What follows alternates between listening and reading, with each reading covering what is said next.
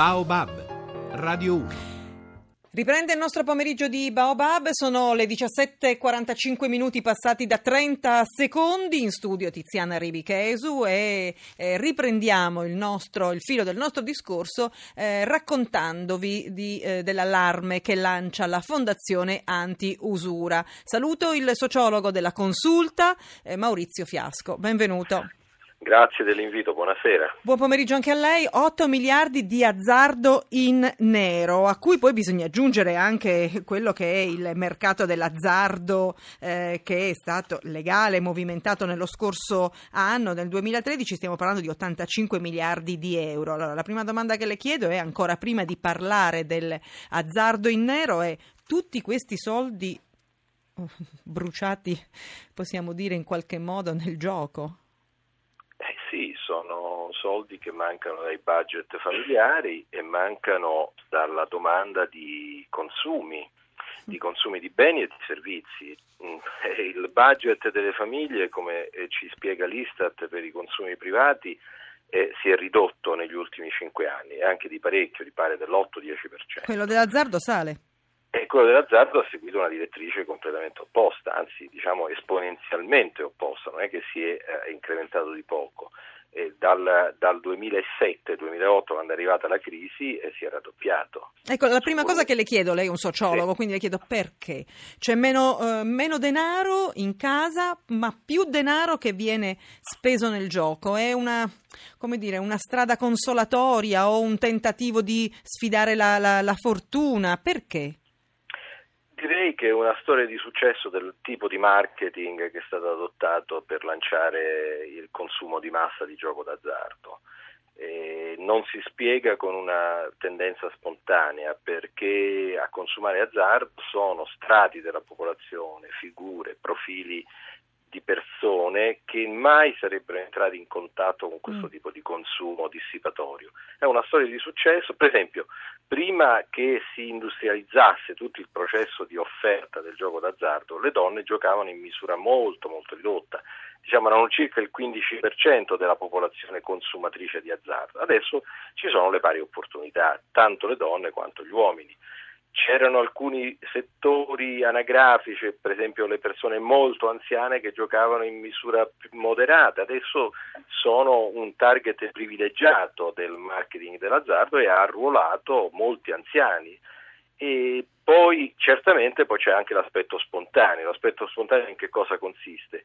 Che la propensione all'azzardo è direttamente correlata al tasso di disoccupazione, mm. cioè la perdita di, del posto di lavoro, soprattutto per gli ultra cinquantenni, è molto facile che spinga a trovare a cercare, a cercare nel, nel, nel, gioco d'azzardo dire, una chance che manca su altro piano. Ma ripeto, l'aspetto fondamentale è che si è consentito di costruire un marketing indiscriminato, molto aggressivo, molto segmentato, molto mirato sui diversi profili di popolazione culturale, sociale, economico, sulle difficoltà delle famiglie e questa è stata una storia di successo. Eh beh certo, diciamo che sono quelle regole del marketing che applicate nel bene eh, poi hanno un, un, certo risultato, applicate nel male allo stesso modo hanno il loro, la, il loro come diceva lei, mm, margine di successo, bombardati Beh, dall'offerta insomma. Sì, certamente, bombardati dall'offerta che ha generato la domanda, però c'è da dire che per altri settori di beni e di servizi il marketing è temperato da alcuni requisiti etici e anche giuridici che sono proposti e imposti certo. dall'ordinamento, cioè non è che io posso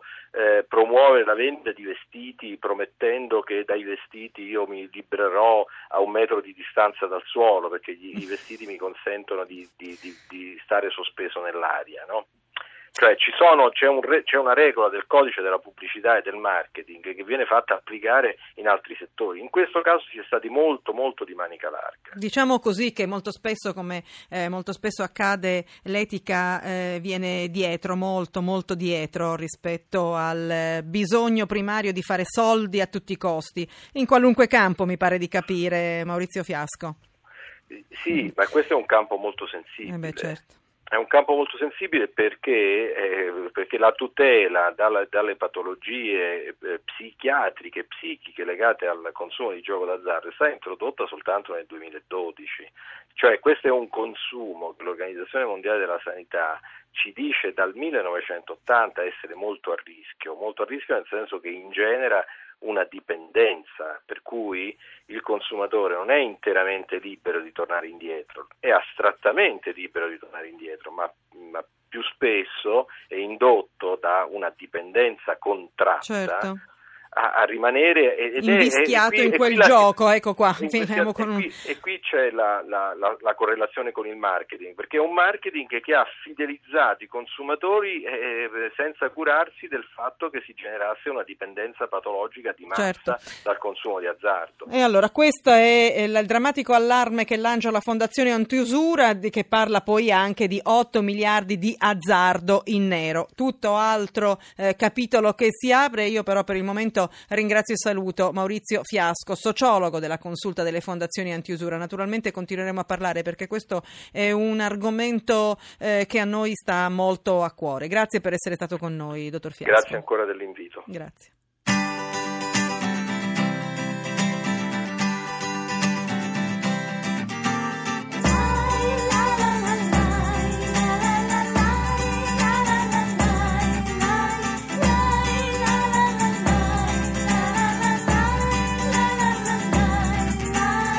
Forse ha ragione la donna delfino, che la vita è proprio come te la immagini tu, ad ognuno la sua verità, la sua dose di fantasia.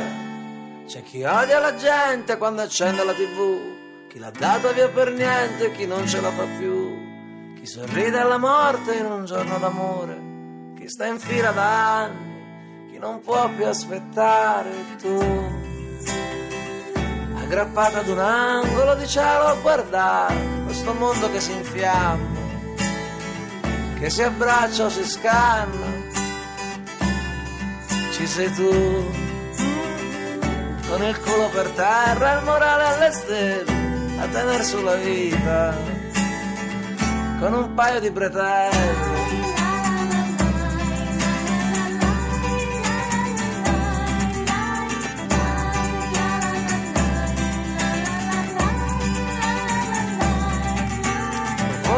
ragione il profeta Patrizio, che la vita non è poi questo grande supplizio e non c'è solamente una via per raggiungere la verità. C'è chi beve negroni, chi nemmeno un caffè, chi si è rotti i coglioni di guardare Rai tre, che partite si è perso e chi ha perso il partito, chi si sente diverso, chi non alza mai un dito e tu adagiata su un angolo di cielo a guardare questo mondo che si affanna, che si illude e si inganna. Ci sei tu, la mia unica luna, tra milioni di stelle, a tener sulla vita, con un paio di bretelle.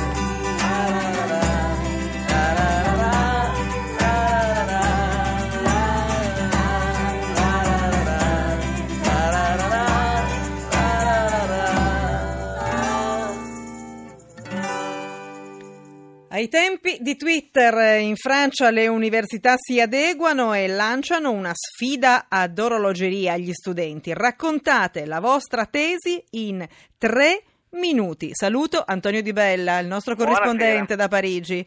Allora, io vorrei subito dire intanto che sono le 17.54 e 24 secondi. Ecco, vedrete, eh, termineremo più o meno intorno alle 17.59. Vedrete quante cose si possono dire in poco meno di 4 minuti.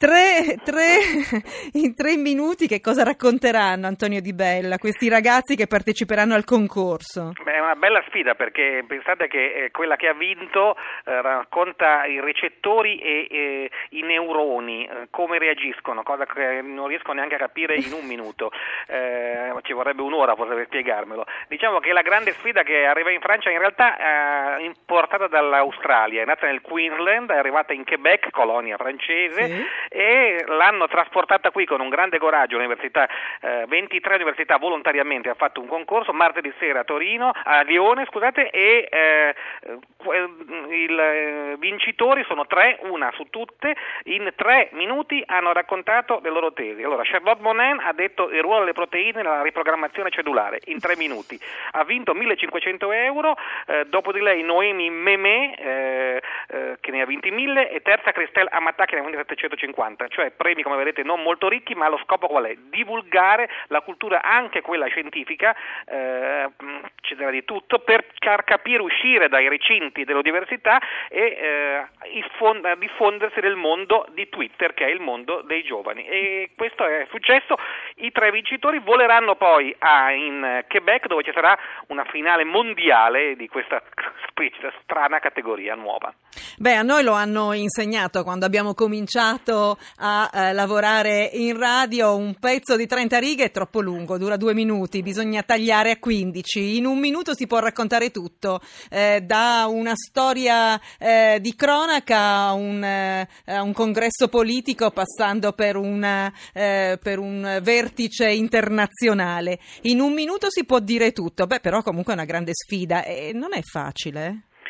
Eh, non è facile ma è bellissimo, c'è uno sforzo di sintesi che in altri paesi si fa a scuola, penso che mentre nei licei eh, italiani tutti noi abbiamo fatto il tema che doveva essere almeno lungo quattro pagine, se no non, non, era bello, nei licei inglesi si fa la sintesi, non si inventa ma si deve riassumere. E questo è l'esercizio molto anglosassone ma che adesso arriva anche nella Latina Francia, che è sempre un po' a metà fra i paesi latini del sud Europa e quelli anglosassoni del nord e cerca di adeguarsi a, a, questa nuova linea della sintesi che va bene per tutti. Pensate che oltre a queste cose scientifiche astruse ci sono, non so, il ruolo della Cina nella letteratura francese, in tre minuti. E se, mi piacerebbe ascoltare qualcuna di queste tesi e imparerei più cose che non leggendo distrattamente volumi per ore e ore.